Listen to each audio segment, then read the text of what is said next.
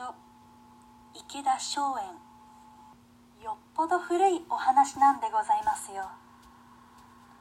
私のじじいの子供の自分におりました。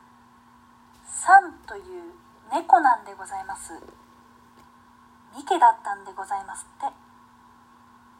何でもあのそのじじいの話におばあさんがお嫁に来る時にじじいのお母さんなんでございましょうね。先週堺から連れてきた猫なんでございますって。ずいぶん長く家に18年もいたんでございますよ。大きくなっておりましたそうです。もう耳なんか厚ぼったく五分ぐらいになっていたそうでございますよ。もう年を取っておりましたからまるでご隠居様のようになっていたんでございましょうね。冬こたつの上に丸くなって寝ていたんでございますって。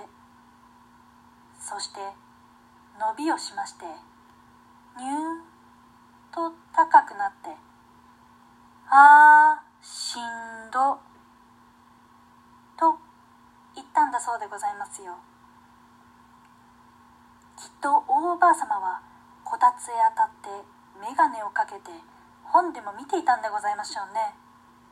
でびっくりいたしましてこの猫はきっと化けると思ったんです。それから捨てようと思いましたけれどもいくら捨てても帰ってくるんでございますって。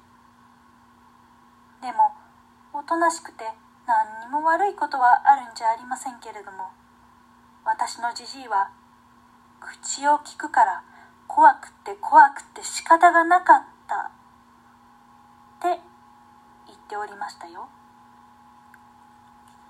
じじいは私どもの知っておりました自分でも猫は大嫌いなんでございます。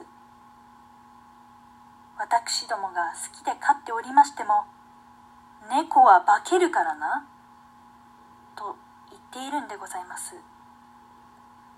でじじいは猫をあんまり可愛がっちゃいけないいけないって言っておりましたけれどその後の猫は化けるまでいたことはございません。